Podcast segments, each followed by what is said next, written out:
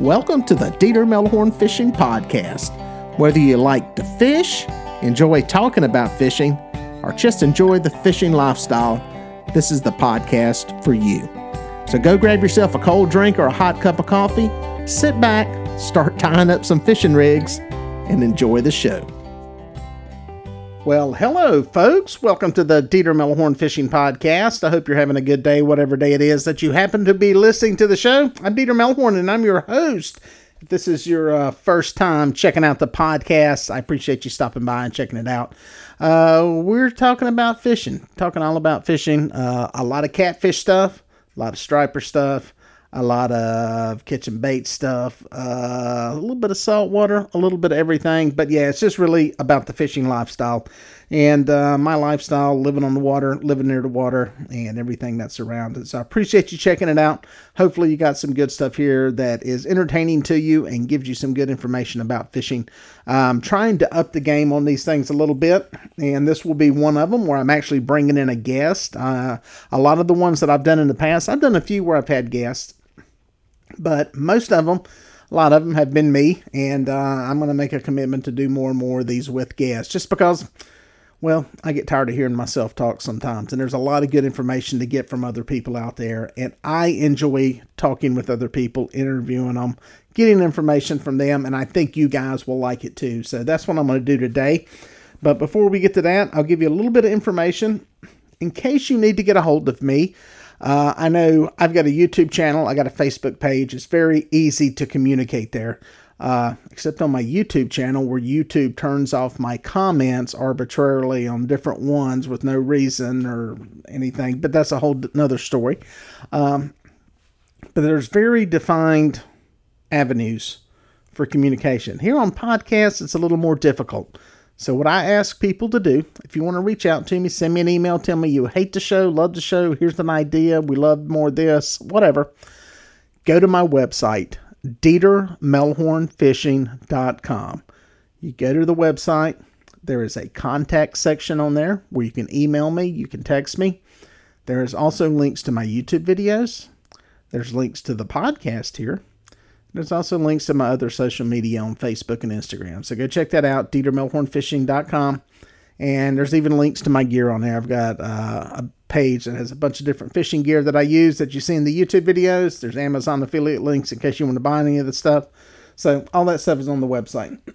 so now that that's out of the way, the housekeeping, uh, I'll go and tell you who we're going to talk with today. Uh, Lyle Stokes. He is a guy from the catfish world uh, that has been around for a good long time. Uh, I've known him uh, online in a virtual sense for a good long while, all the way back to the Catfish One days, uh, which was the old chat groups that they had on the internet. Some of you young guys won't know what that is, but that's where we first started to communicate a lot in the catfish community, just uh, sharing knowledge and learning stuff on the internet and uh, that was quickly killed by Facebook. And uh, I think Catfish One is still around; it still exists, but not that many people frequent it anymore. But since then, uh, we've gone on to become pretty good friends. Uh, he is the host of a long-running show on YouTube called Catfish Weekly. Comes on every Monday night at 8 p.m.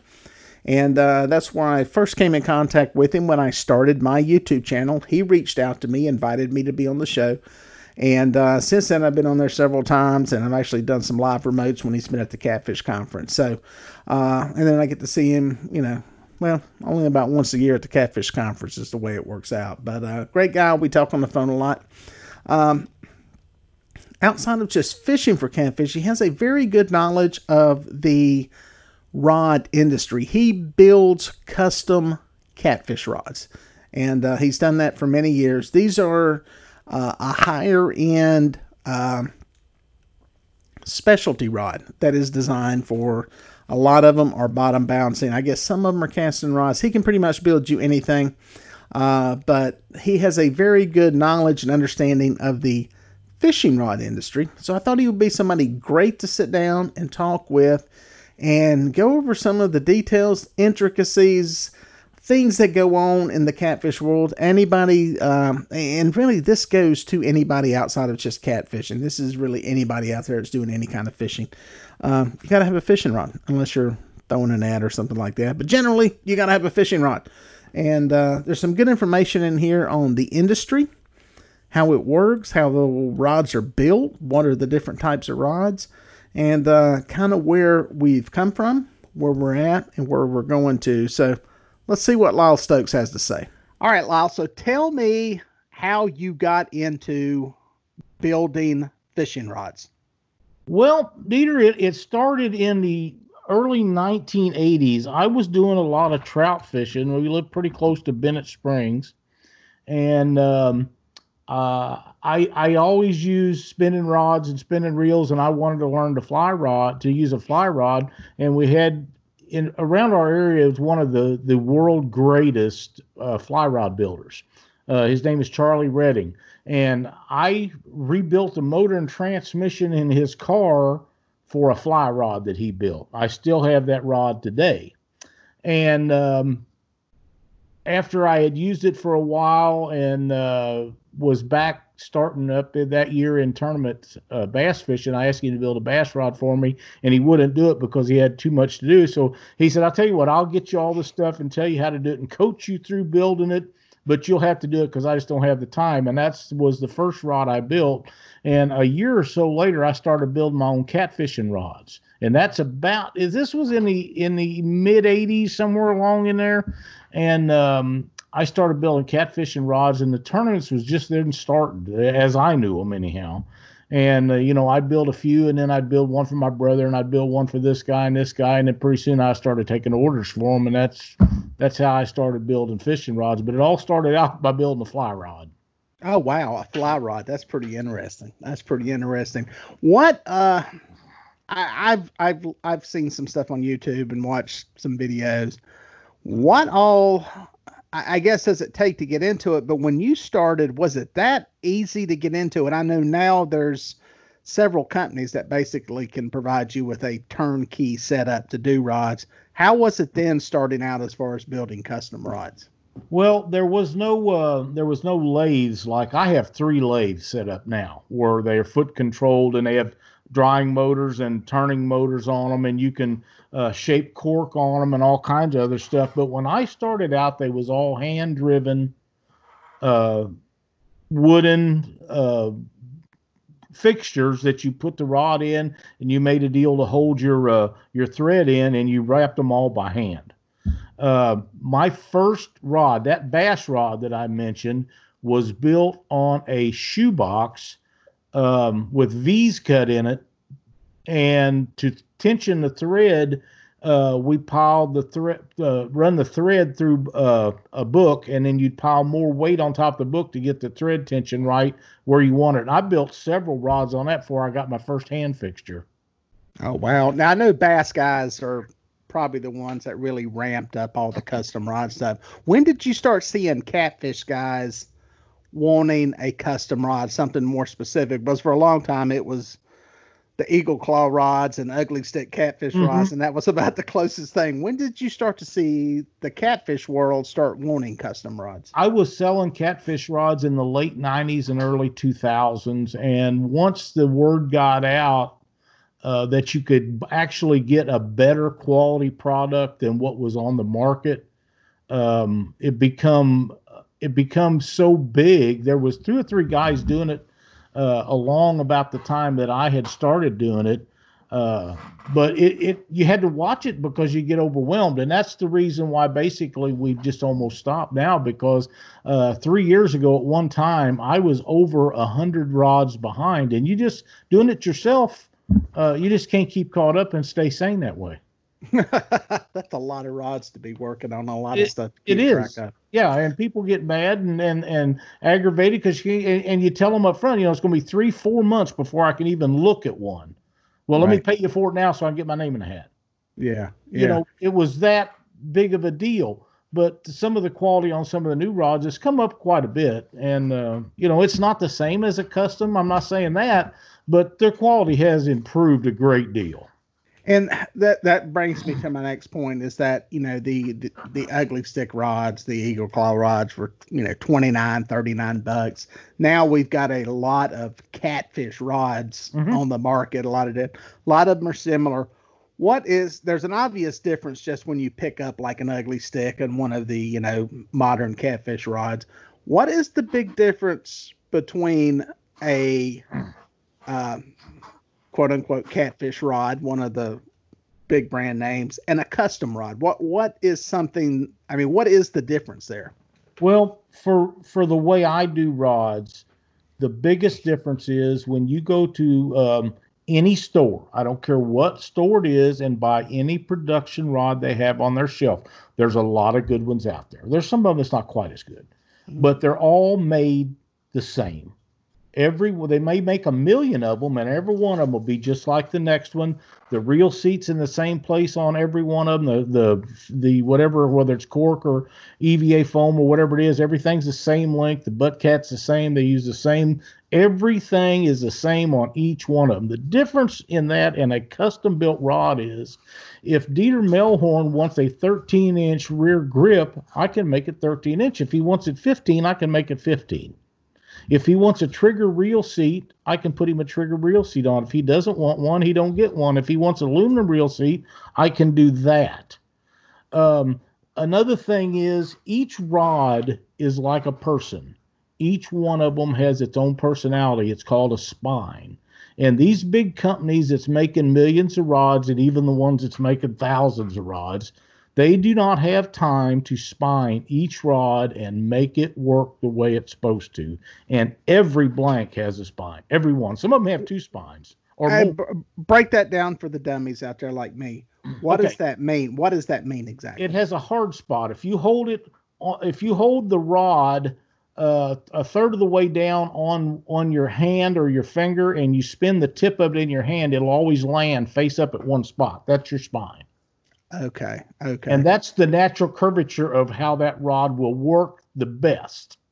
Now you can you can put them guides on anywhere, but it won't work its best, and it, it it'll come more near not ever breaking due to that fact, and it won't twist in your hand as bad if it's spined correctly. And like I say, they all have at least one spine. Some of them have two or more, but there'll always be one predominant spine. gotcha. Uh, now, spinning spinning rods, it doesn't make as much difference because you're pulling down on the back of it like a casted rod. The guides are up on top, so it makes a huge difference. That's where you get the twist in them if their spine's off. Okay, gotcha, gotcha. That makes that makes better sense now. Now talk about the blanks a little bit for people that this is my my my. I'll, I'll break it down for dummies here. That there's basically what they call blanks, which is Mhm. literally just a pole with nothing on it, and pretty Right. much everything on top of that that you see when it's finished, whether it be the guides, reel seat, the color, you put on there. Explain the different types of blanks. How many are there, if there's a number, and how is all that defined, broken down? Tell us about those blanks. Well, the main blanks that you buy these days um, are fiberglass, um, carbon fiber, e-glass, and graphite. Now, in my opinion, and I'll get people that balk on this, the carbon fiber blanks, they don't make one heavy enough for catfishing that I will build on because my standards are really high and I won't use any of the carbon fiber blanks that's on the market today for catfish. They're fine for they're fine for bass size stuff and and for crappie and bluegill and stuff like that. But as this point right now, they haven't produced one quality enough for anything for heavy duty. And I will if I can't put my name on it, I won't recommend it. Um, fiberglass is the most durable. They're fairly lightweight. They've been in the in the industry for a long time and uh, they're very durable. They last forever. Um, a lot of the major manufacturers that are on the market today will say, "Well, my blanks are e-glass, or they're this, or that, they're that." Uh, but when they get to me and for repairs, they're fiberglass. Period. They- And they- what is the, what would be the ar- what would be the arguable difference between e-glass and fiberglass? Why why do they call some of them E-glass, E-glass has a graphite compound mixed with the fiberglass. Okay. Okay. That's where the E comes from. And those are by far uh, graphite. I love graphite. Mm, A high percentage of my rods now are built on graphite. Uh, in fact, all of our personal rods are graphite these days. But now, if you scratch one, if it ever breaks, it'll break where it was scratched. Gotcha. That's just the way graphite is. It it has to be taken care of. Where e-glass and fiberglass, you can throw them around, beat them up in a boat, and it doesn't matter. They'll t- they'll take it. You know, they're like a Timex. They'll take a licking and keep on ticking. Uh, graphite, not so much. You have to take care of those. They they're a lot more sensitive. They're a lot lighter weight. Uh, there is one other kind of, of thing that people have been uh, led on a wild goose chase on, and that's S glass. hmm I've heard of that. What is that? What? Well, it come out years ago, and the reason why it went away for a while is because an S glass rod, S glass is so heavy that even the saltwater guys didn't want to do it. So now they've come up with these new new S glass, and what they're doing is they're using such a small amount of the S composite in those that if you looked for it, you probably couldn't find it. There's that little amount in it, so it's a selling point for a lot of these companies. Gotcha. It's, Now, let me ask- there's just not there. Let me ask you this. This has been I I've I've varied my spread up of rods this year. I got several different rods on the boat, and people always ask me which one do I like best. And I, I want to get your take on this because what I have told people is out of the ones I've tried so far, uh, honestly, they're I ain't gonna say they're all the same, but they're very similar, and there's not it comes down to emotional things like maybe where the reel seat is a little bit higher on one than the other, a little bit Mhm. lower, or something as stupid as you like the color better, or Right. so- something Yeah. like that. What's your take on what you've seen from all these different rods? Is that an accurate statement in that there's, I ain't going to say there's not any bad ones because I'm sure there are, but is it fair to say there's a lot of good rods out there in that medium price range that people can get into? Absolutely. Now, if you'd asked me that question five or ten years ago, I'd have said no. Mhm. But the quality of the production rod industry has grown, has has got so much better in the last ten years that it's unbelievable. Yep. They they they couldn't keep selling them two dollar rod blanks because at one time there was rod blanks on the on the market that some of these guys was using that's selling online. And if I bought 144 of them at a time, I could buy them for three bucks a piece. They was Wow. so cheap and so common, I wouldn't have anything to do with them, and still won't today. But those guys have got away from those blanks because they got tired of replacing them for free all the time because they was breaking. And it's the same way with the quality of the guides they're using. They've come up in the in the quality of guides, but some of these guys do not understand that catfishing guys are hard on equipment. They Right. just they don't take care of a catfish rod like they do a 150 or 200 300 dollar bass rod or fly rod with inserted guides. Catfish guys don't want inserted guides because they pop out. I don't care what brand they are. I've used them all, tried them all, and I'll put them on there if that's what you want. But a catfish guys wants a stainless guide, one piece, and they don't want no insert and they want one that won't groove because stainless steel will groove with braid line.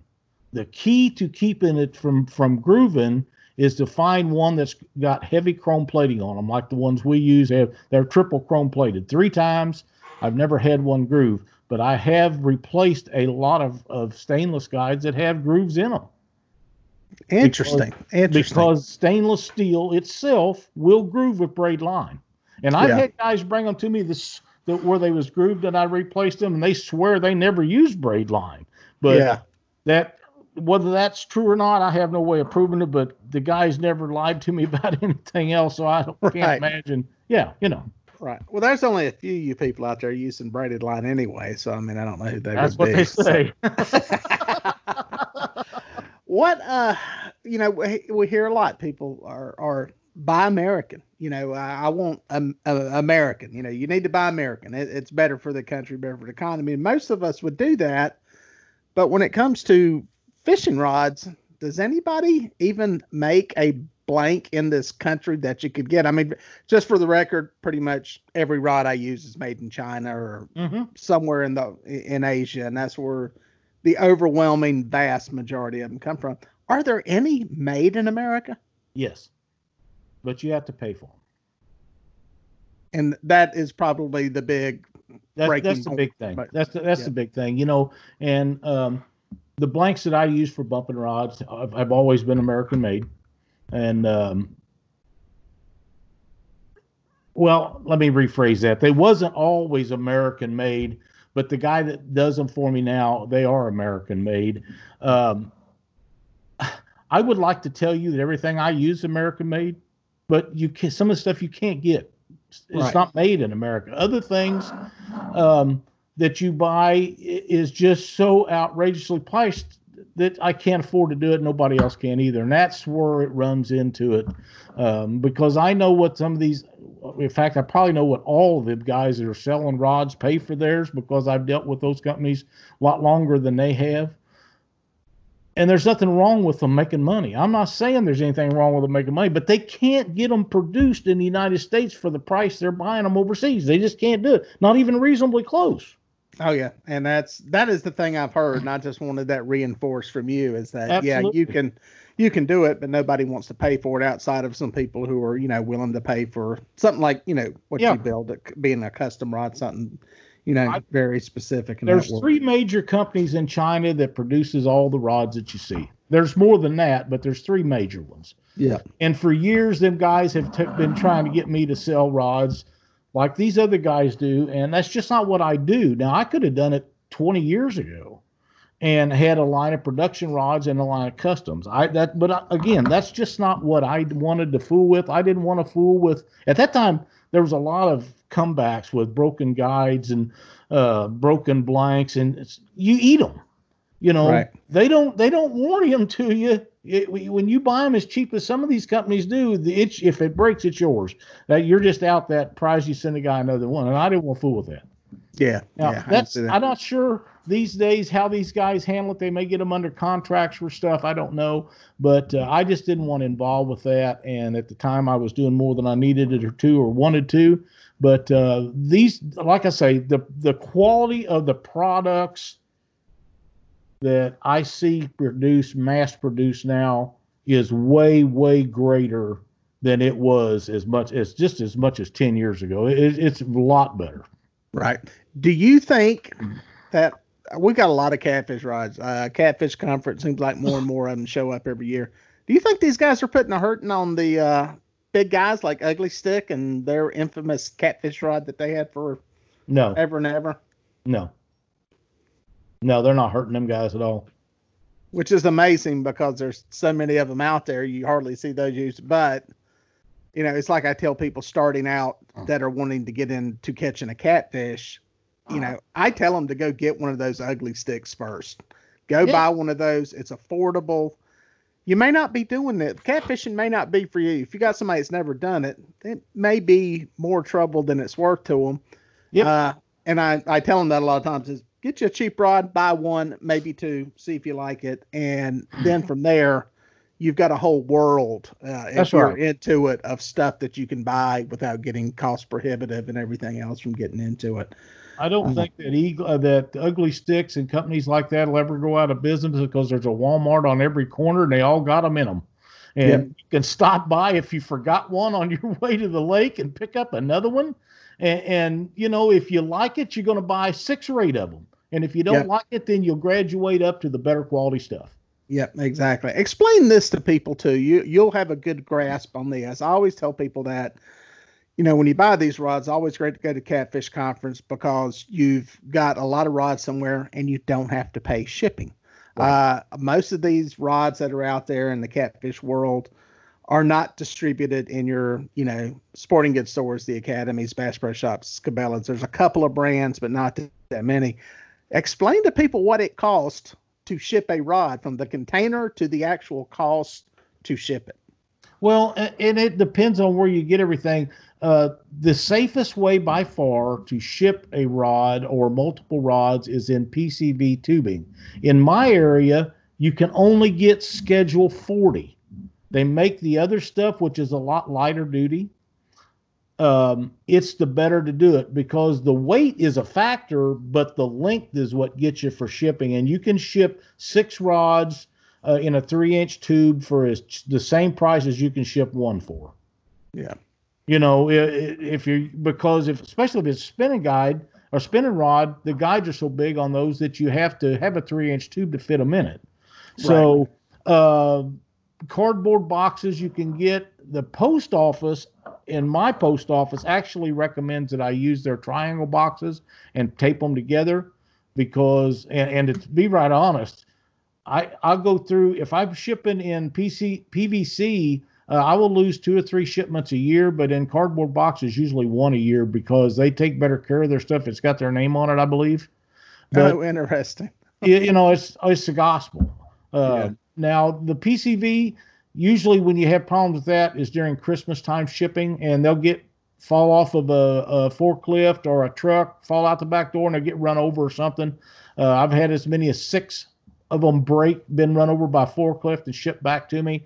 Um, the U.S. Postal Service is the only company, shipping company that I've ever dealt with that'll actually pay you if they break a rod or in, it doesn't matter what kind of shipment container it's in, whether it's PCB or cardboard box or whatever it is. If it gets broke after they receive it, they'll pay you for it. The rest of them, I've never been paid for anything, no matter if, how they was broke. Oh wow, interesting. Never, never from never from any of the rest of them. Is there anything technology wise that can change the game in fishing rods either on the horizon or that has to come in cost wise before it's going to happen is there anything out there? Uh, yes. Or yeah, there's some new guides that's coming out uh, probably within the year. Of course, with all this illness stuff we got going on, this may slow some of this down a little bit. But they, there's some new guides that's coming out. I'm really excited about um, that will have a insert in them, but they tell me you can stand on them and they won't pop out. And and if that actually happens, I'll be really interested because for a lot of guys, me especially any way that I can save weight on a rod is makes it better. Weight is what makes it is your that's that's the the hardest thing to to tell people. The lighter you get them to do the same job, the better off you are. Um, that was the problem. That's why E glass, uh, S glass as a whole never worked because in the beginning it's just so heavy, they just wouldn't. You just couldn't sell them. Uh, you know, mm-hmm. Uh, but graphite and, and, stuff like that have become so much. There, there's some new blank material that's coming out. I don't know how soon they'll have that uh, produced. I have had one shipped to me to try, and it didn't didn't work for me. Um, so I didn't give it a very good review on it. Um, but there is some new materials coming out for blanks. But there is some new guides that's coming out, and there's a lot of new reel seats in coming out. One of the problems that I had with reel seats is I only use Fuji because the nuts don't back out on them. They don't crack. They don't break. You know, they don't separate. And some of the others do. Um, so I use those, but I, I, use American Tackle when I'm doing aluminum usually, or Pac Bay, and they both work really well. But again, the aluminum adds. If you're using Fuji, you're you'll never break one, and why have the aluminum weight to a rod unless somebody just wants it for appearance, which is a lot of the times why they put them on there, because they just cost so much more and they weigh so much more but there's there's a lot of new stuff coming down the pipe. Um, uh, with like I say, right now I can't tell you when it'll be out. I've known about it for a while, but uh, with all this illness, sickness, corona stuff going on, I don't know how long it'll be now because a lot of these major companies are shut completely down. And it, even if it ended today, it's going to take them a long time to get rolling again. Well, there you go, folks. Hopefully you enjoyed that. Hopefully you got some good information out of it. I, like I said, I'm gonna try to do more of these. Every time I get to talking to these people, I learn something and find something new, and I'm going, wow, I need to do more of them. So thanks to Lyle for taking the time to do this. Make sure you check out Catfish Weekly on YouTube on Monday night at 8 o'clock. Uh, usually I'm over in the chat section on the side, so if you see me in there, say hello. And uh, that's it for now uh, we'll catch you guys out on the water.